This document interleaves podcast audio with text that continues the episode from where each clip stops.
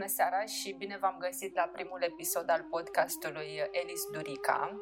În seara asta îl avem uh, ca prim invitat pe Răzvan Roșu, un uh, tânăr cercetător român care momentan locuiește în Germania pentru studii, evident, fiind cercetător. Răzvan, ne poți spune câteva cuvinte despre tine, ce studiezi și de ce te afli în Germania? Seara bună, mă bucur că putem să discutăm așa frumos. Păi eu am început să studiez etnologia la Cluj acum mai bine de 10 ani. După aia am avut o bursă Erasmus în Viena și mi-am continuat studiile. Am făcut, mi-am făcut masteratul în Germania, la Viena, după aia doctoratul și am ajuns și la Viena și la Budapesta. Mi-am terminat doctoratul între timp și unul dintre cele două doctorate. Și acum mă aflu în Tübingen, în Germania, în sudul Germaniei, unde am o bursă postdoctorală și unde studiez uh, identitatea slavilor sătmărești. E un proiect despre uh, identitatea unui grup, unui grup german, etnic german din zona Satu Mare, care e deci în colțul nord-vestic al României. Cum a început, uh, sau mai bine spus, cum ai ajuns la etnologie? Care a fost parcursul? Când ai știut prima dată că vrei să studiezi acest domeniu? Care e povestea de dragoste dintre tine și etnologie? E o poveste lungă. Putem vorbi mai despre asta. O să încerc să o scurtez. Ok.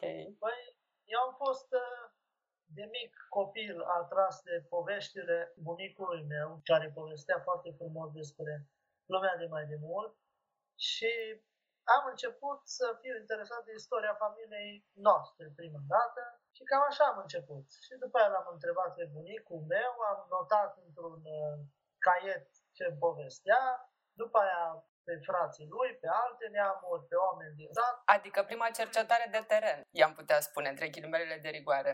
Păi acum întrebarea e ce cercetare de teren poți să faci la 13 ani? Ai notat. Da. Ai notat într-un caietel ceea ce auzeai, ceea ce majoritatea dintre noi n-am făcut așa ceva și nici nu ne-ar fi dat prin cap să facem asta. Da, e un fel de cercetare de teren în ghilimele, exact. Da, primitivă. Exact, exact, exact, exact, exact, pentru vârsta de 13 ani, dar ca idee e un fel de, mm, știi, uh, avantpremieră sau un fel de preview pentru ceea ce urma în viața ta. Și când ai știut că asta vrei să faci? Am înțeles că atunci aveai 13 ani, erai un copil mai mult interesat de povești și de legende și de basme și așa mai departe. Dar mai târziu? Un pic mai uh, târziu mi-am dat seama. După aia am început să mă ocup și de folclor, să cânt și am văzut că lucrurile se îmbină și am tot aprofundat uh, pasiunea asta. După aia am început să filmez cu un aparat pe care îl aveam eu atunci, să mă duc prin sate, în arhive uh, și așa mai departe. Deci tot am aprofundat treaba asta până mi-am dat seama că da, asta vreau să fac. Mi-ar place să fac asta în viitor. Bineînțeles că nu toată lumea a fost uh, fericită, să zic așa. Nu prea mă încuraja lumea să iau în direcția asta. Nici părinții nu erau prea bucuroși, uh, nici prieteni cunoscuți. Deci cu foarte mici excepții, cineva mă încuraja să fac de, de ce crezi că nu ai găsit sprijin? Adică de ce zona asta este atât de puțin valorizată până la urmă?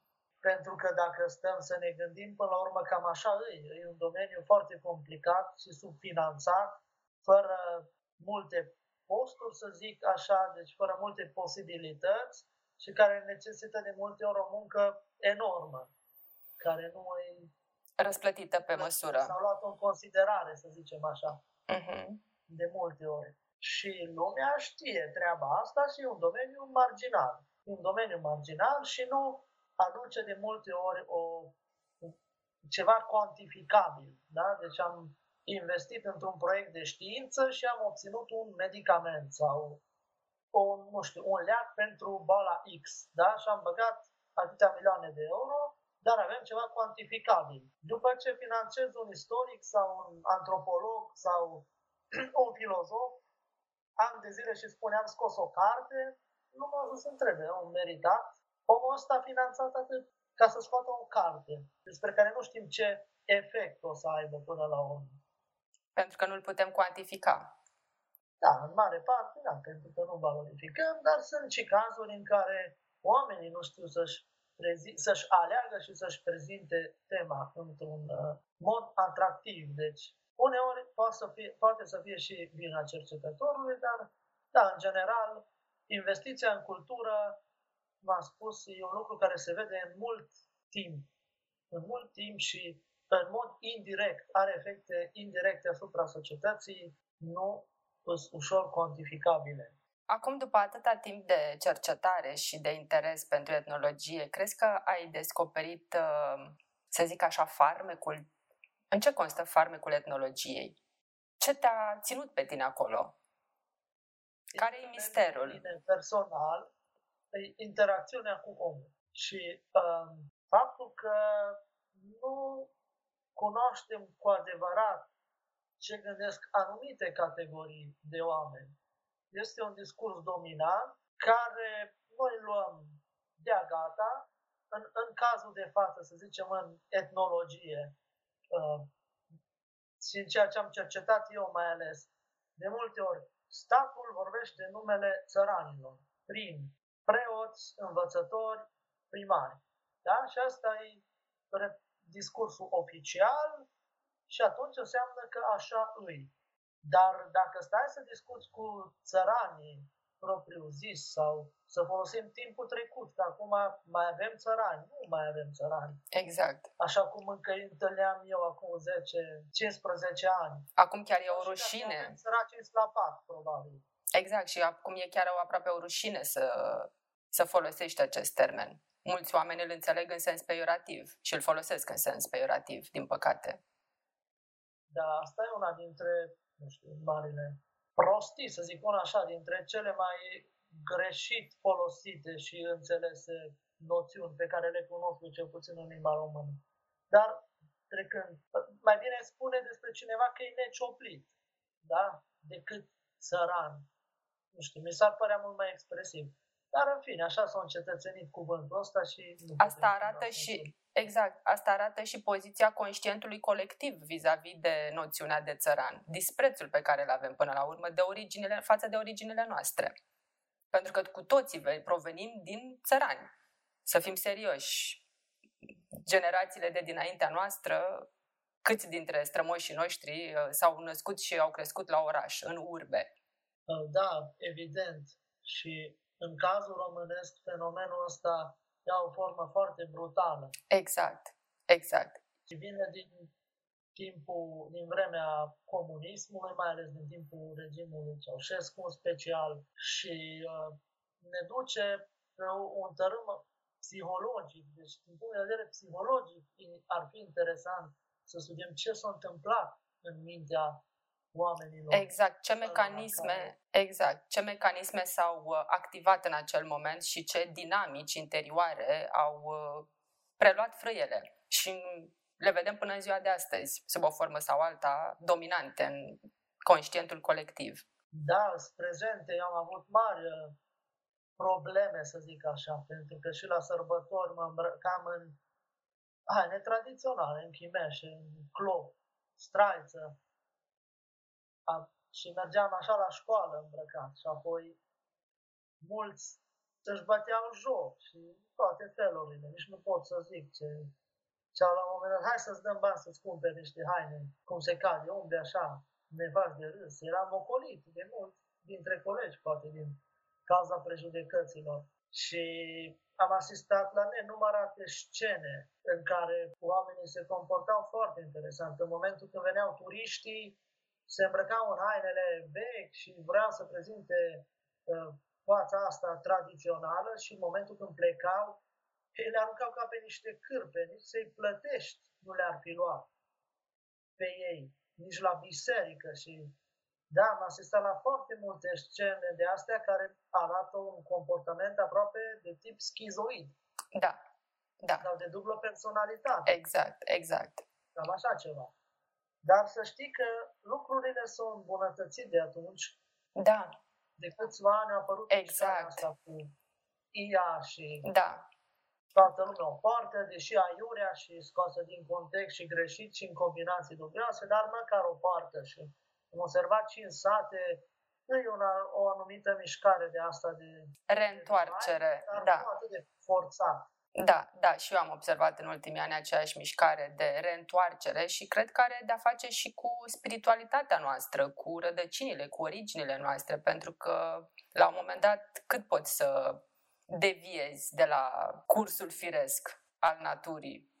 Are, are de-a face și cu asta, dar a fost și susținută. De exemplu, Biserica Ortodoxă, ca instituție, a avut un rol mare. În această întoarcere la tradiție sau în conservarea tradiției? Da, Biserica Ortodoxă Română a avut un mare rol la întoarcerea asta tradiției, dar la o uh, tradiție de asta uh, care îi convine ei. Exact. La o treabă de asta ideală, de tip romantic, în care toți țăranii erau sfinți, da, care ne duce spre pășunism și spre alte fenomene. Dar, ce să zic? Suntem încă... Ca alte instituții care să fi făcut uh, treaba asta, dar ca om din domeniul ăsta care studiez treaba asta, nu pot să nu observ și caracterul ăsta mai mult decât romantic pe care îl are și care nu e în conformitate cu realitatea. Realitatea care era cel puțin mai de mult într-o, într-un sat țărănesc. Se pare că suntem tot în zodia extremelor, nu reușim să ne adaptăm la realitate. Ori fugim de origini, ori dacă ne întoarcem către ele, o facem într-un mod foarte dubios, cum uh, ai uh, povestit tu mai devreme. Hai să atingem un pic și uh, subiectul podcastului nostru, primul episod, și anume descântecele, un subiect cel puțin controversat, probabil. Și ca să putem să începem să vorbim despre descântece, aș avea nevoie de la tine dacă ai putea să ne faci un cadru în sensul de a ne prezenta ce tip de gândire sau de ce tip de gândire a fost nevoie pentru ca descântecele să poată să funcționeze atât de mult timp în spațiul uh, spiritualității tradiționale. Da, e un subiect uh, foarte interesant și întrebarea e foarte bine pusă. Uh, ca și antropolog, aș spune că e vorba de uh, gândirea de tip magic. Așa. Aici. Ne poți, uh, ne poți care... detalia un pic, te rog? Ce este da, gândirea de tip magic? Să... Dar nu e vorba numai de atât. Așa. Prin uh, gândirea de tip magic, omul încearcă să găsească niște corelații care sunt dincolo de rațional. Corelațiile astea pot să meargă, pot să meargă de la faptul că pentru un lucru banal, da? faptul că ne pică, nu știu, o monedă din mână pe jos, pot să mă gândesc că într-o altă lume, în lumea cealaltă, s-a întâmplat ceva și de aia mi-a picat moneda de pe jos. Da? Deci, rațional, nu poți să găsești o dovadă sau o legătură între ea și un alt tip de exemplu clasic, să zicem, de gândire magică, ar fi ăla că se făceau tot felul de corelații și se vedea că în trecut uh, anumite obiecte, ființe erau împreună. Și ele au fost despărțite în uh, decursul istoriei și atunci se considera, dau un exemplu absolut nerealist, că frunza unui copac X cu animalul Y au o corelație pentru că ele au fost cândva un tot unitar da? care iarăși, din punct de vedere rațional, chiar biologic, dacă vrei tu, nu se poate explica. Legea, legea similitudinii. a stat la baza perpetuării descântecului. Legea similitudinii. E una dintre legile care stă la baza magiei până la urmă. Obiecte care aparent nu au nicio legătură între ele, dar sunt unite printr-un lanț acauzal. Exact, dar dincolo de treaba asta, mai sunt uh, anumiți uh, factori importanți care trebuie luați în considerare și mă gândesc, uh, de exemplu, la faptul că ne vedem noi acum, oamenii postmoderni sau ce om fi, vedem magia ca pe ceva mistic, înconjurat de, da, de, de mister, de improbabilități, uh, de ceva care... De superstiție. Poate, poate nu se prinde. Dar, în uh, gândirea asta de tip tradițional, lucrurile erau extraordinar de clare. Magia sună, sună poate urât și așa cumva ca un fel de act de deconstrucție, ce spun, dar magia în sine nu avea nimic sau aproape nimic magic, în afară că operai cu forțe magice. Deci era un lucru extraordinar de concret. În jurul meu se desfășoară niște forțe și ca ele să nu aibă efectul X, care de obicei era negativ, eu ca și om am un instrument ca să intervin. Și atunci, dacă folosesc instrumentul cu tare și fac, folosesc descântecul la un gest, anumite gesturi ritualice, acest lucru o să aibă un efect.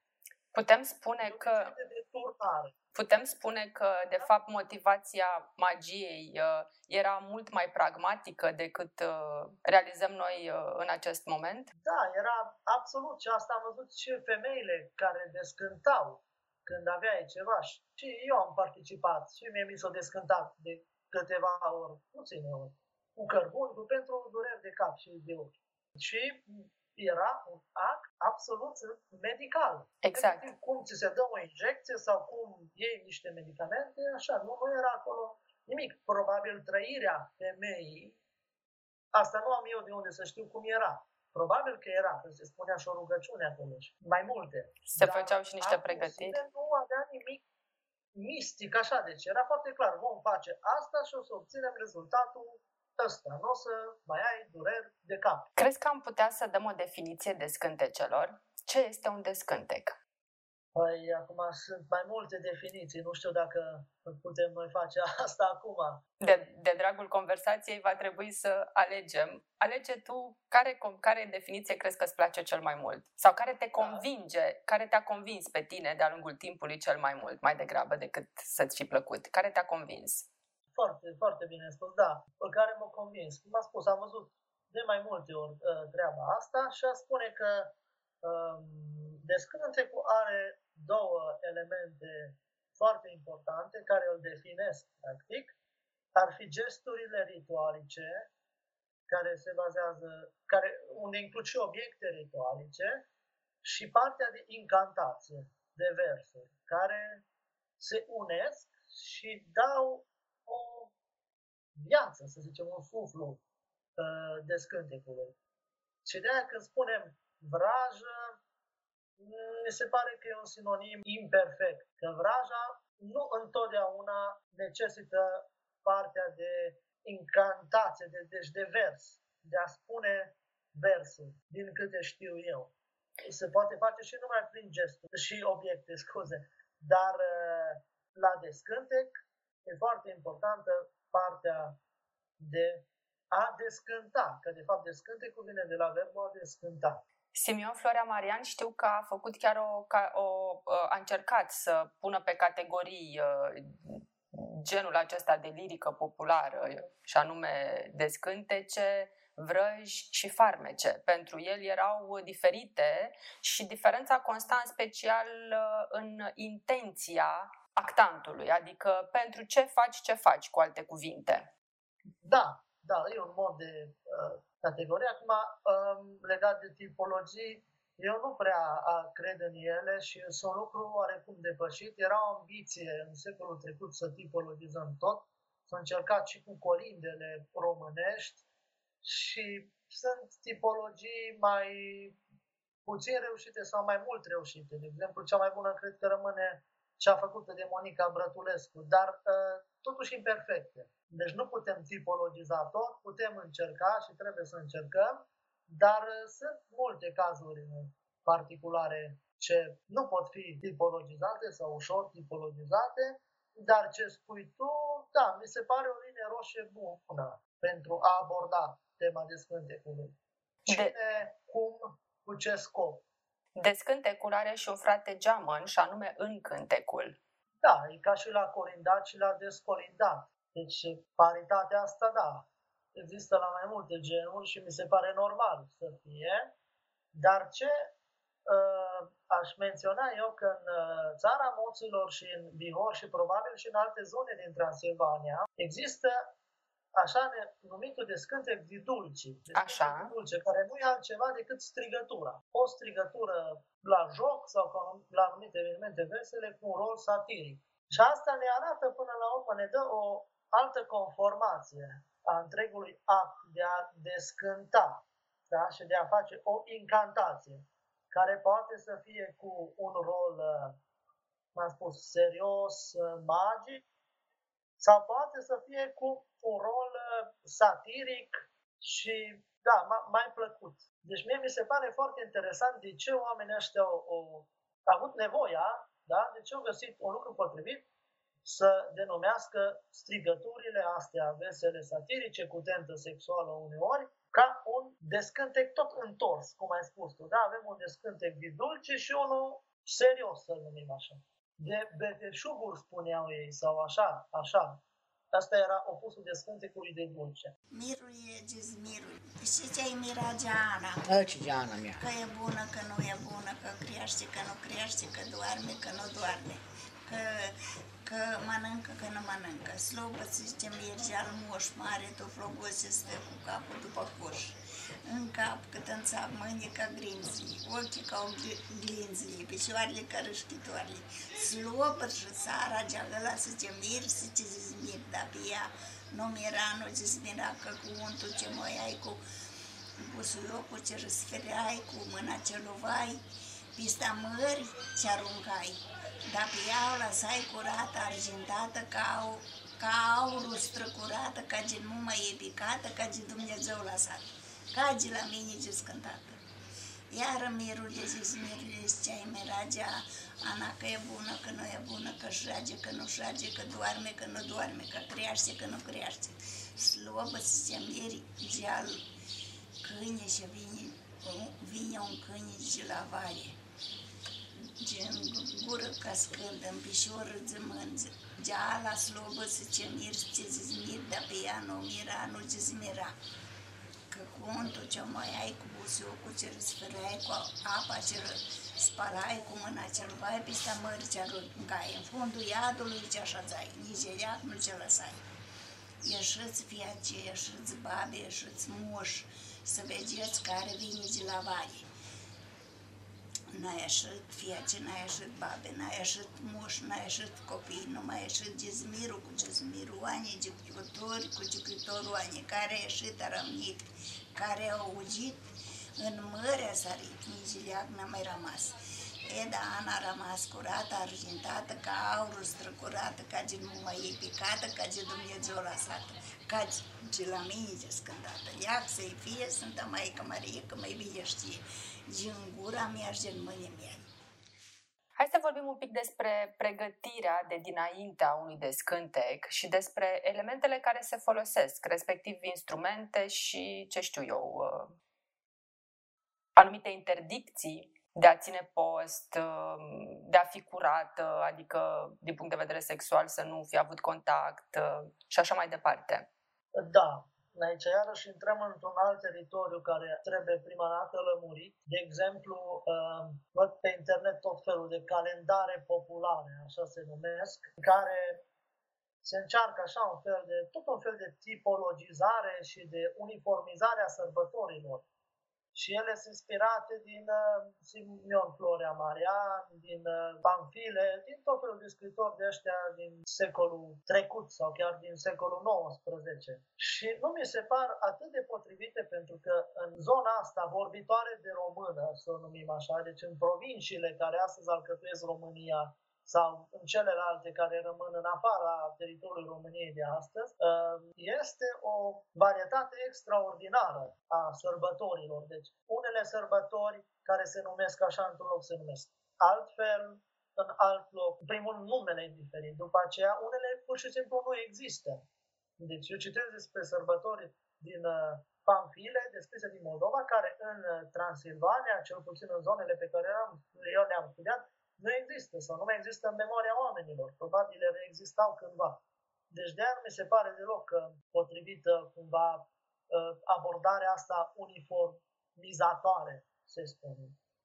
Și sunt mai multe aspecte, dar ca să răspund la întrebarea ta, sunt niște, pe lângă diferențele astea zonale foarte bogate, sunt anumite uh, lucruri comune ce erau evitate între care, da, ce spuneai tu cu partea asta, contact, contactul sexual, era foarte important să fii oarecum cast în momentul respectiv și asta îl găsim și, mi se pare, la cronicar, dacă nu mă înșel, în care descriu uh, anumite bătălii din Moldova și tot așa, înainte să meargă să lupte, bărbații trebuiau să se abțină, să nu aibă relații cu femei în număr de zile.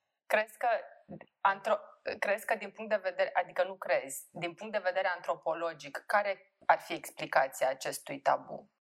Explicația pe care țăranii o dau, îi, că eu am discutat despre subiectul ăsta la un moment dat, dar și despre aspecte ale sexualității, ei considerau că prin actul sexual pierzi putere. Spunem energia, da? Pierzi din putere, așa. da. Îți pierzi din putere, ziceau ei. Da.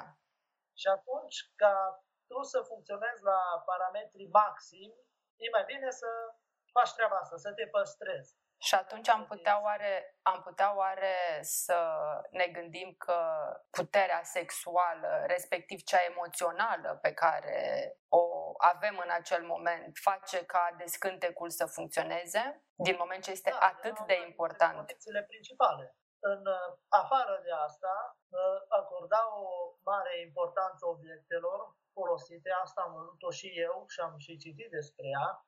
Deci obiectele nu erau folosite întâmplător, uh, erau niște criterii destul de clare și cărbunii aia când se luau trebuia să fie așa într-o anumită formă, uh, metalul, lumânările, iarăși un număr anume.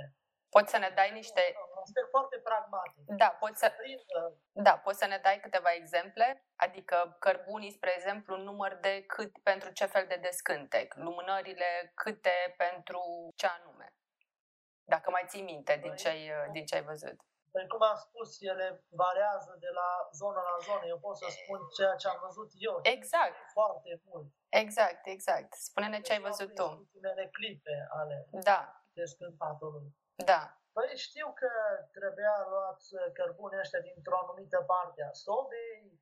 Partea dreaptă sau partea stângă? Nu, nu mai știu, că n-am băgat de seamă, eram încă atunci copil. Am înțeles. Mie mi se pare că partea stângă, așa cum am eu amintirea, dar nu-i sigur.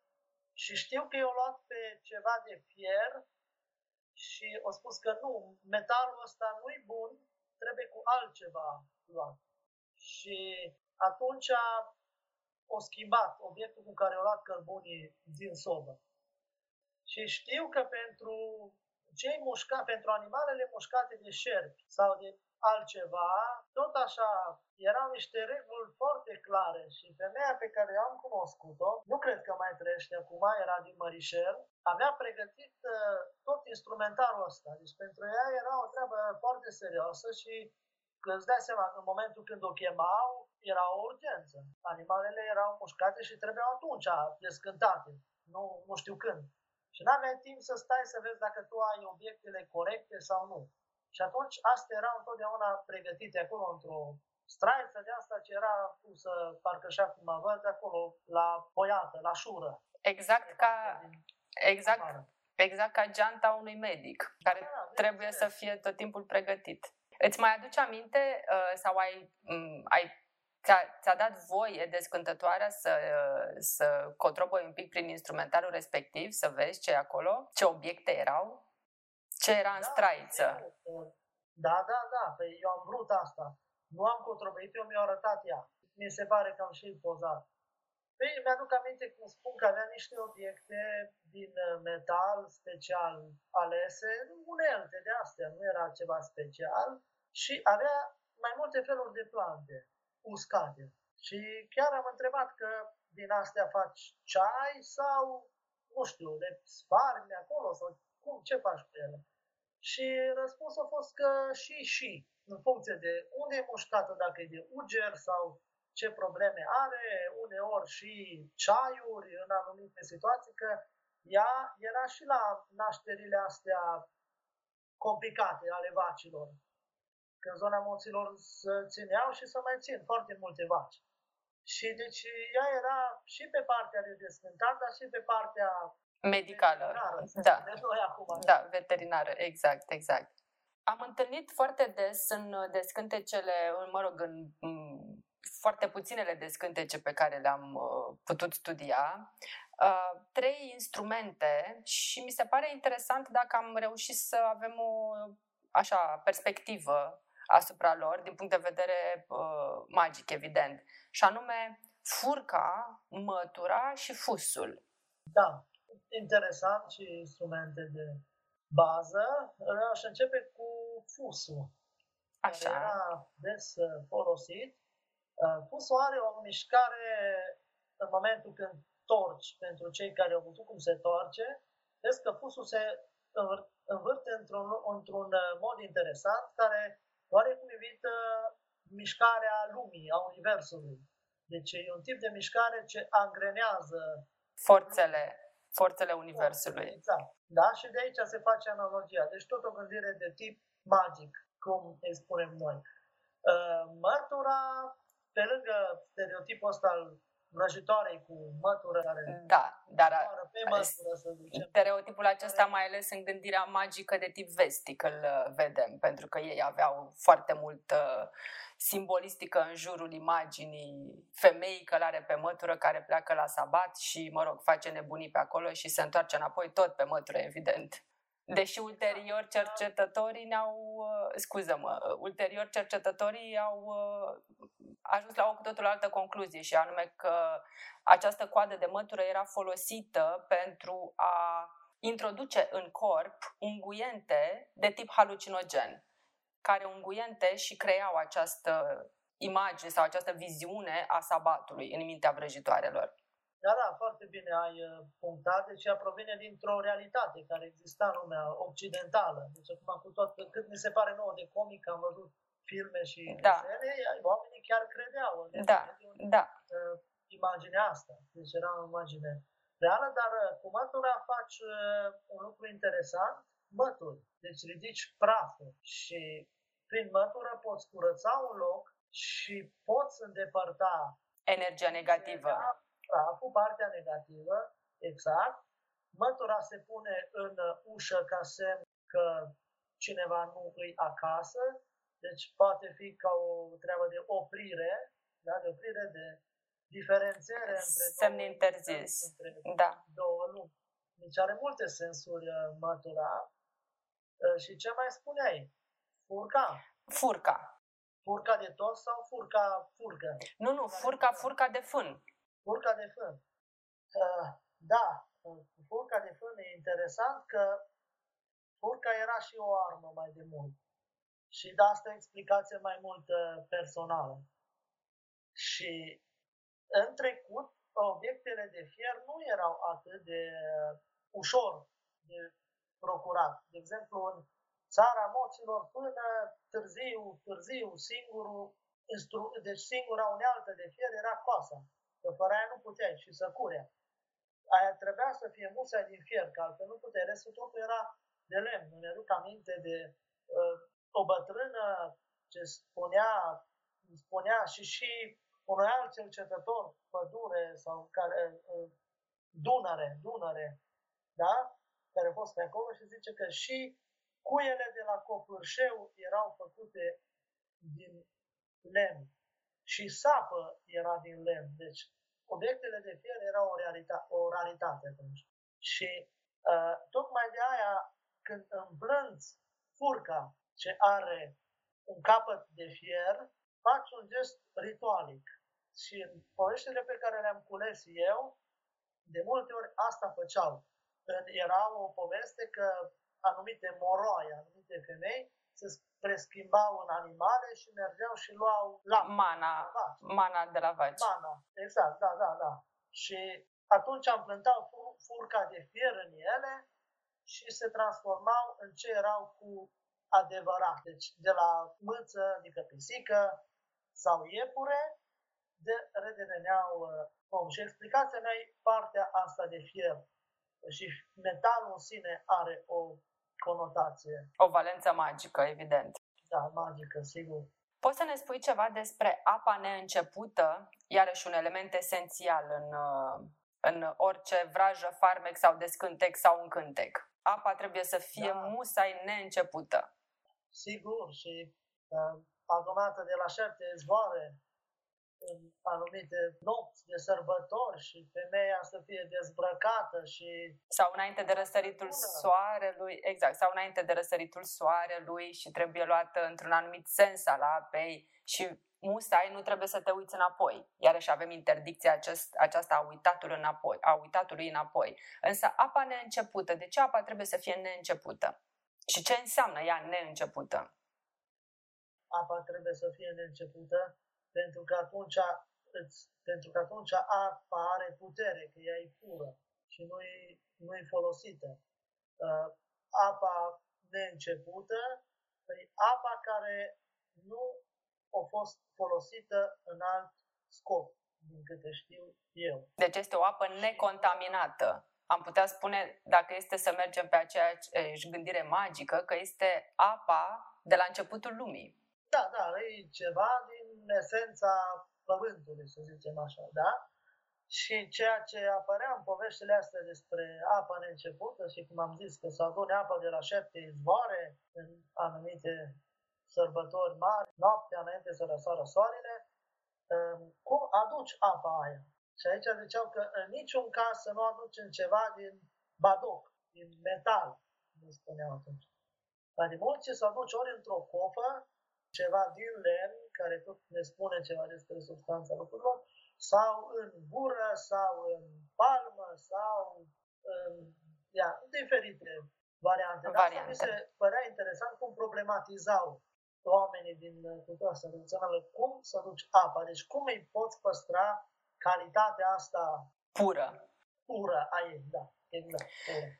Uh, Spune-mi, te rog, știi ceva despre modul, sau mă rog, știi ceva, m, probabil știi mai multe decât, uh, decât îmi imaginez eu, despre modul în care se transmite darul descântării? Cine descântă? Păi, cine descântă? Păi asta merge pe neamuri de multe ori. Asta am auzit că cei care vin din neamuri de astea care au avut uh, descântători în familie și care o știu, uh, au, să zicem, o anumită forță de asta, de a uh, face, de a comunica cu lumea din, de dincolo, de a împlini ritualuri de astea de tip magic. Adică o forță sau o putere care se transmite pe linie generațională, între generații, de la generație la generație.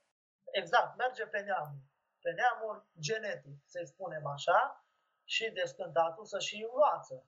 Deci să învață și descântătorii căutau un profil anume de uh, femeie, bărbat. Uite, și aici e o treabă interesantă, să spun Da, că, da, da. în mare parte, eu cred că e ca și la bucătărie, oare, când fac o paralelă, poate aiurea, că cele mai multe femei gătesc, dar cei mai renumiți bucătari din lume sunt bărbați. Cam așa era și cu descântete. În sensul că femeile descântau cel mai mult, dar uh, aia cei mai considerați cei mai periculoși, mai ales la magia neagră și uh, unde oamenii apelau când chiar era ceva grav, eu din câte am auzit erau cam bărbați. Nu întotdeauna, dar și mulți bărbați. Și descântecul se mai și fură. Da, se și fură, sigur, dar acum îi, sunt anumite trepte. Vezi că mai înainte am spus. Una e să descânți de de ochi și de nu știu ce, de astea ușoare, să zicem, care aproape orice femeie de la țară le făcea pentru familia ei. După aia uh, îi o scară, să zicem, mai sus, uh, partea cu animalele mușcate, unde, da, într-adevăr, dacă îți moare un animal, da, nu-i de glumă. Da? Deci nu lași pe oricine să facă pe asta numai cine chiar se pricepe. Um, și după aia să boli de astea periculoase, oameni legați, cum se zicea mai de mult la noi în Ardeal, nu știu și în alte părți, care nu puteau, erau practic blocați. Bărbați care nu mai uh, puteau să-și găsească uh, femei să se mărite, care nu puteau să aibă relații sexuale cu propria lor soție, care erau legați de altcineva, deci aș- și multe, multe alte. Deci astea erau lucruri uh, foarte serioase, care nu puteai să le lași pe mâna oricui. Deci erau mai multe trepte. Ca un fel de... Treptele astea așa se și transmiteau uh, lucrurile astea. ca un fel de inițiere. În toate sistemele de inițiere uh, magice, în culturile antice, vorbim despre trepte. Întotdeauna sunt trepte. Bineînțeles. Acum eu să spun asta de dragoste. Spune. iar cu leacul și la Sfânta Maică Marie, cu ce că început de la mine. Alo, Ana, iar pe Tot Ana. Bun, a plecat, a plecat Ana pe cale pe care are, pe drumul al mare. S-a întâlnit cu 99 de zborgi fiace mari în cale. Zborgi fiace mari, zborgi păcurare, zborgi nocinari, zborgi ocitul cu ocitoliță, zborgi chinezi cu chinejiță, zborgi pisari cu pisariță, zborgi cursători, zborgi negustori, zborgi sășeratori. La toți zborurile i-a lăsat drăguște și milii i-a luat și n asta am nereșit că le-am apasat. Șochicii pe Ana o numesc stăi, la cap cu bizemac, la doi ochișori, doi la fișarori, la două nări, două lumânări, la două bușiță, două rujiță, la limbuța ei crușață gesare, la buțășoară focuri algemiare, la țâță romaniță, la brață iarbă creață, la pișoare iarbă moale. O puse în răsarige soare în pișoare, să fie agea astăzi înainte, ca luna când e plină, ca albina stupină, ca porcul în jinovină, ca cașul de voi, ca miarea de roi, ca țâța de lut. Cum nu poate copilul mic fără țâță și miarea, ă, albina fără miere să trăiască și vac să băcuiască. Și toată lumea nu poate fărge sare, fărge pâine, nici la moarte, nici la viață. Așa să nu poate toți băiați, fără Ana, fără vorba ei, fără Ana, fără zborul ei, fără Ana, fără mersura ei. Până cu ea nu se va întâlni, inima ei va sfărăi. Când cu ea se va întâlni, inima ei tot se va răcori. Ce scânci cum eu cu leacul de la Dumnezeu, să fie ușor ca vântul, greu ca pământul. Din șapte, opt sute vorbile mele, Nima să nu mai poată să le muce, să fie cu șară de pice, cu miere îndulcice. Amin. În uh, discuția noastră anterioară îmi spuneai uh, despre vâlve. Da, vâlvele erau uh, importante în țara moților unde am studiat. Eu, lumea chiar credea foarte mult în ele, vorbesc de oameni din generația cea mai în vârstă.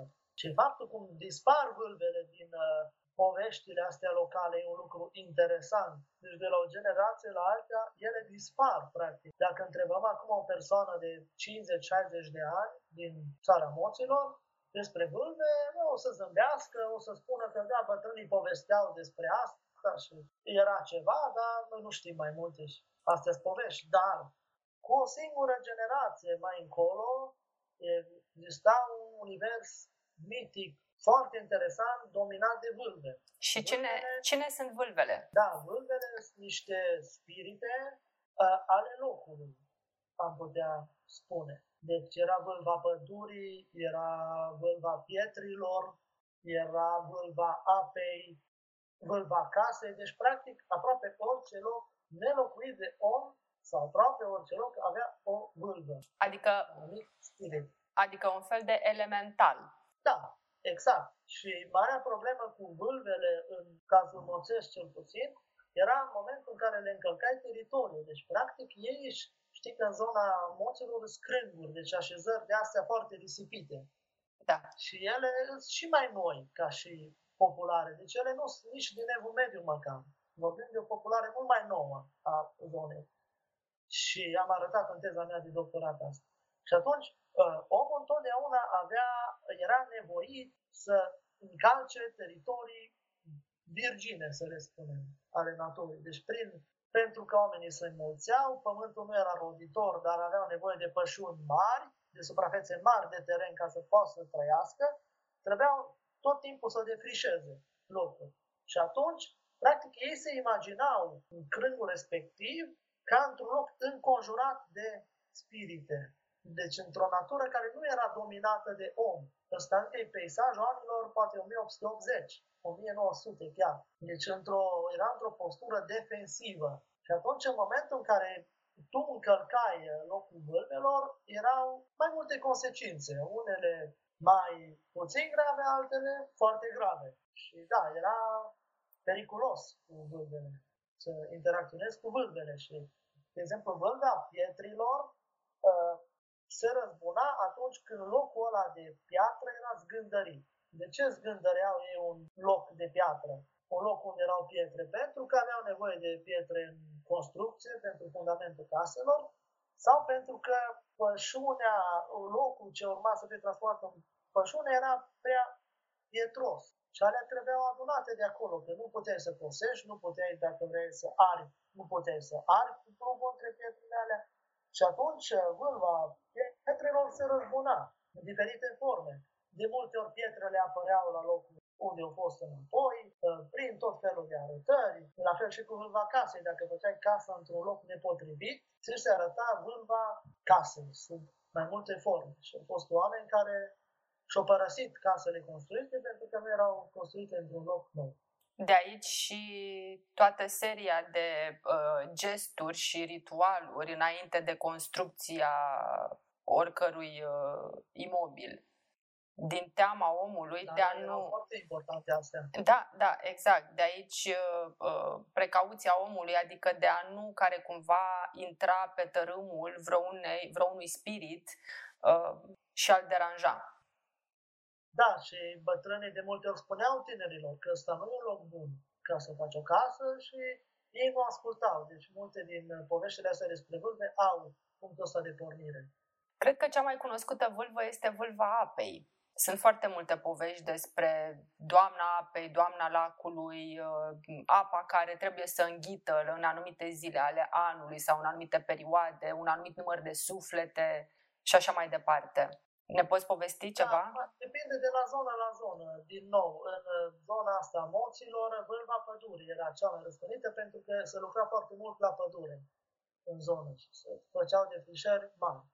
Și atunci aveau cel mai mult cu vâlva pădurii de treabă, care până la urmă uh, s-a contopit cu o altă ființă mitologică, fata pădurii. Și asta e un lucru interesant, dar Vâlvele astea există și în alte locuri, dacă bine știu, Banat zice vâlfă sau așa ceva. Uh, deci, pe mai mul- în mai multe locuri din teritoriile astea locuite de români, uh, ele apar și sunt uh, diferențe ma, de la un loc la altul, la fel și cu Fata Pădurii. Chiar s-a realizat o antologie de asta și o tipologie a narațiunilor despre Fata Pădurii în diverse locuri fata pădurii este aceeași cu mama pădurii sau muma pădurii sau sunt două personaje diferite? Probabil că la început erau diferite, dar ele au devenit una și aceeași persoană în timp, în multe dintre cazuri. Crezi că mai avem nevoie de descântece? Asta depinde de noi. Poate că mai avem nevoie. Dacă mai credem în ele cu adevărat, avem nevoie și dacă le vedem ca pe o forma alternativă. Dar uh, vezi aici iară se deschide un subiect interesant, că tipul ăsta de gândire magică îl găsim și în religie, în religiozitate, în, crești- în ortodoxia românească. Hai să ne referim numai la cazul ăsta. Și în momentul în care o bătrână de la stat spune numai dacă pui cinci lumânări, numai atunci îi primit parastasul sau rugăciunea cu tare. Dacă nu pui cinci, nu-i primit. Suntem exact în tipul ăsta de gândire și suntem la un act magic. Dacă nu folosim obiectele corespunzătoare și nu urmăm un ritual foarte clar, nu se va întâlni ce ne-am propus. Deci, uh, religiozitatea din spațiul românesc a incorporat foarte, foarte multe uh, elemente din uh, gândirea asta de tip magic și din practicile magice. Sau... Iar și treaba asta cu moaștele de care noi tot facem atâta cască, oameni naivi care se închină, pe acum e o treabă clar magică. Ai spus uh, religiozitatea care a încorporat elementele de gândire magică, însă dacă cumva gândirea magică este cea care a încorporat elementele religioase. Da. Pentru că se pare că cu toată creștinizarea noastră, și nu mă refer aici doar la noi, la români, în general vorbind, gândirea magică nu dispare. Ea rămâne și se transformă. Uneori o găsim în cele mai neașteptate comportamente sau uh, reacții umane. Cu toată civilizația, cu toată cultura, cu toată rațiunea, știința, înțelegerea.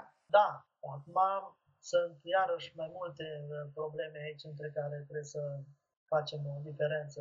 În primul rând, uh, spuneai că dacă religiozitatea, de fapt, în asta tradițională, să spunem așa, da, a încorporat creștinismul.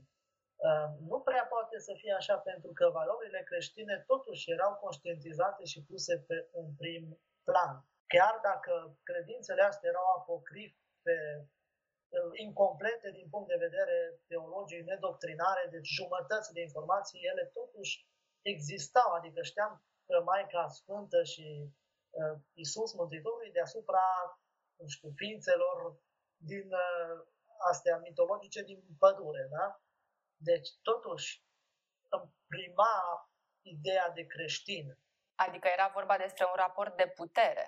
Da, exact. Era vorba despre un raport de putere și ar fi greu să spunem că, de fapt, oamenii ăștia nu erau creștini și că nu erau animați de uh, principalele, cele mai de bază idei ale creștinismului. Putem spune însă că ele erau incomplete, nedoctrinare și locul ăsta gol era luat de practici uh, magice de genul ăsta. Deci erau niște creștini, să zicem, incompleți din punct de vedere doctrinar, teologic, să luăm așa. Dar uh, o altă problemă care uh, se deschide aici, de ce estul și sud-estul Europei păstrează cel mai mult practicile astea și iar are de-a face cu confesiunea religioasă, Vedeți că în Occident toată Inchiziția și uh, caracterul ăsta mai centralizat al Bisericii Catolice, da, tocmai scopul ăsta l-au avut de a combate ereziile. Ereziile puteau fi credințe uh, și interpretări greșite ale creștinismului, dar și reminiscențele astea de practici manice.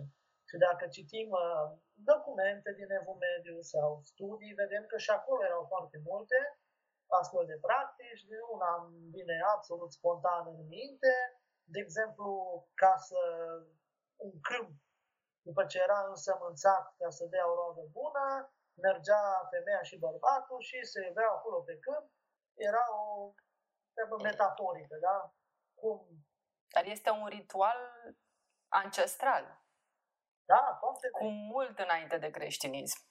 Absolut, absolut. E o moștenire. Deci așa ceva se practica și în Evul Mediu, dar în timp a dispărut și a fost puternic combătut de Biserica Catolică și, bineînțeles, după aia de protestanți. Mai mult. Poate chiar decât Biserica Romano-Catolică. La noi, să zicem așa, aici în estul, sud-estul Europei, uh, a rămas o lume mult mai liberă, Biserica Ortodoxă o căutat să incorporeze oarecum practicile astea, să le ascundă oarecum, să le băgăm sub sutană, ă, nu să le nu să luptăm împotriva lor. Ă, și, bine, contextul politic cu Imperiul Otoman, care, da, mulți creștini ortodoxi au trăit sub Imperiul Otoman, o lume săracă, o lume în care nu, nu, nu prea era cine să combată, practic ortodoxia până la venirea greco-catolicismului în Transilvania, să zicem, sau chiar mai târziu, până târziu, în 1800, era în spațiul românesc cel puțin o religie cu un statut nu prea bun, să spunem așa. Deci nu avea o putere economică deosebită, nu era în post, și alte lucruri, dar nu era în postura asta de a combate.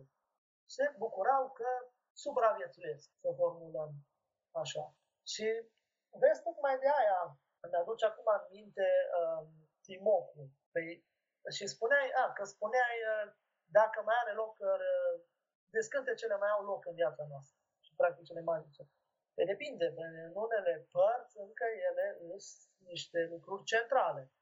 Dacă vom merge în Timoc, unde am avut și eu uh, prilejul de a fi, am cercetat acolo Timocu e o regiune învecinată cu România, treci de la Drobeta, Turnul Severin, Dunărea și ajungi în Timocu.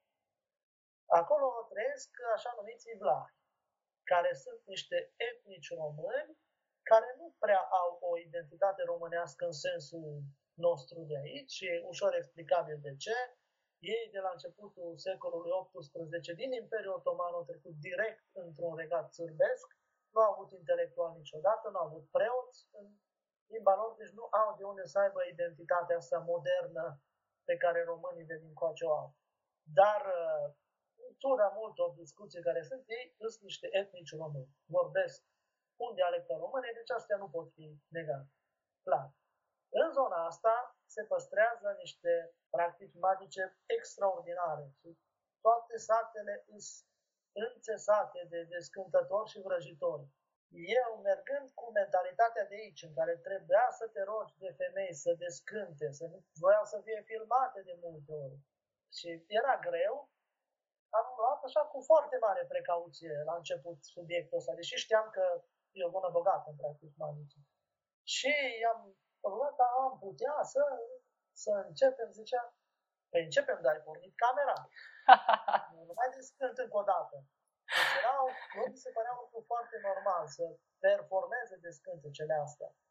Și ulterior am aflat că zona e foarte recunoscută și sârbii au o, așa, o viziune aproape mistică despre uh, toată zona asta și vin din Belgrad foarte mult și caută pe uh, răjitorii și descântătorii ăștia și sunt foarte văzuți și erau foarte multe feluri de descântece și era atâta de vie practica asta și mai trebuie să-ți povestesc ceva și după aia termin, dar merită spus. Te rog. Îmi amintesc de Moș Toma Vrăjitoriu. Nu pot, nu pot să-l uit, a fost o experiență foarte, foarte faină, nu cred că mai trăiește. Într-un sat uh, din cele peste 300 locuite aproape numai de vlași, deci o zonă foarte compactă, într-o parte mai izolată a Timocului, uh, m-am, m-am dus și eu, căutam muzicanți și am dat de un uh, domn foarte drăguț, care fusese poșta și cânta la fluier și cunoștea pe toți din sat. Și vorbind, am zis, da, cineva bătrân care știe povesti și așa, și practic magice. A, păi este Moș Toma Vrăjitoriu. Și ne-am dus la Moș Toma Vrăjitoriu, care avea 90 de ani atunci, într-un capăt de sat, deci parcă era într-un drum inițiatic. Se termina asfaltul, era un drum cu pietriș, după aia dispărea și pietrișul, uh, la unde nu mai era drum, era o potecă, acolo stătea Moș Toma Vrăjitorul. O adevărată enciclopedie din orice punct de vedere uh, a trecutului, a absolut tot, și cânta, și la fuier, și la vioară, și el, după cum și poreclă spune, era cunoscut cel mai mult ca și vrăjitor. Și mi-a descântat tot felul de lucruri, l-am înregistrat și două aspecte mi-au rămas și acum în cap. Primul, primul lucru foarte interesant, uh, e și legat de limbă, zicea că cei mai mulți care vin să descânte acum sunt sârbi. Și el descântă din uh, cartea asta, care e în sârbă. Era o carte de rugăciuni. Și începe și spune o rugăciune în sârbă, pe care, da, am înțeles-o, evident, nu era o problemă, și după aia începe cu descânte cu propriul vis în dialectul local. Deci în româna Vlaha Timoceanu. Și îl întreb eu după aia la sfârșit, păi dacă rugăciunea spune în sârbă și oamenii sârbi, de ce nu de ce descânte cu un sârbă? Păi nu se prinde, nu se prinde. În limba sârbă nu se prinde. Numai în limba românească. Ceea ce mi s-a părut o situație lingvistică foarte, foarte interesantă și ziceam, bun, dar oamenii nu te întreabă totuși ce spui acolo și erau niște discântece lungi. Și pe le spun așa în sârbă două cuvinte, nu trebuie să știe ei. Important e să se prindă. Și după aia aș mai vrea să spun despre un lucru frumos, hazliu, să zicem așa, vesel, în care o directoare a unei bănci a venit să-i descânte. La Moș Toma Vrăjitorul, adusă tot de același poștaș. Și uh, vine vrăjitoarea, nu putea să aibă vrăjitoarea studiu. Deci vine uh, directoarea băncii la moștena vrăjitoriu cu problema următoare. Nu putea să aibă copii. Și trebuia să-i descânte să aibă copii. Și face moș Toma descântecele și o duce la un părâm care era în apropierea casei lui și o pune să stea cu un picior de partea asta părâmului și cu celălalt de partea cealaltă, deci apa să treacă printre picioare. Și doamna avea o fustă foarte uh, strântă și nu prea putea să stea în poziția aia până când s-a făcut uh, descântecul. Și la un moment dat Moș Toma s-a enervat și a vrut să-i rupă fusta sau a pus-o pe ea. Rupe acolo să pot sta ca lumea, altfel nu se prinde treaba. uh, poștașul zâmbea din colț, femeia era dezorientată, nu știa ce să facă, până la urmă au reușit să stea în poziția în care uh, trebuia, oarecum sceptică, au ascultat că nu au ce să facă și după 2-3 ani au venit cu copilul la deci s-a prins. Poștoma vrăjitorul încărcată de tot felul de bunătăți. Am spus, vezi, dacă nu stăteai atunci să stai ca apa printre picioare, nu veneai astăzi la mine. Extraordinare experiențe. Extraordinare experiențe. În încheiere, aș vrea să-ți adresez o întrebare foarte personală, la care, bineînțeles, poți să refuzi să răspunzi. Ai fost vreodată tentat să treci din partea teoriei în partea practicii? Sau să pui în păi, practică ceea ce știi? Faină întrebare. Am fost și nu am fost tentat. Adică ideea există, dar nu știu, prefer să rămân în partea teoretică a lucrurilor, uh, mai ales că nu am timp, din păcate. Din lipsă de timp, acum nu aș sta eu să fac descântece propriu zise sau așa ceva, dar uh, să trăiesc lângă oameni care fac, să observ, să probabil să învăț, deci ca o uh, experiență um, de genul ăsta, de a intra în interiorul nostru mai mult, uh, m-ar uh, tenta și de a ne îmbunătăți pe partea spirituală. Pentru că nu e de ajuns. Deci, partea practică, fizică, existența asta atât de materialistă pe care o trăim astăzi, dar în dauna părții spirituale, nu cred că duce la un lucru pozitiv pe termen lung. Deci trebuie să ne ocupăm și de partea spirituală a noastră, fiecare cum consideră de cuvință, dar uh, cred că ambele trebuie cultivate. Deci la un moment dat poate o să avem și noi un moș răzvan vrăjitoriu. Cine știe? Se poate și asta. Îți mulțumesc mult! Pentru tot ce ai împărtășit cu noi seara asta. Încă o dată, experiențele tale sunt absolut extraordinare și te invidiez, îți spun sincer. Mi-ar plăcea să pot să merg pe teren și să văd așa ceva, să particip, să, știi, iau pulsul, cum se spune. Și cine știe, poate ne mai auzim și la alte episoade ale podcastului cu alte teme interesante. Sigur, să poate fi pe teren. Cu mare drag, dacă îmi faci o invitație, s-ar putea să spun da. Bun, să vedem, să și fie practici magice, că nu întotdeauna am cu, cu muzicanți, cu lucruri de identitate, nu întotdeauna să atinge subiecte de genul, da?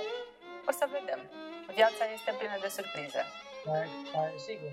Mulțumesc încă o dată și să ne auzim cu bine la următorul episod.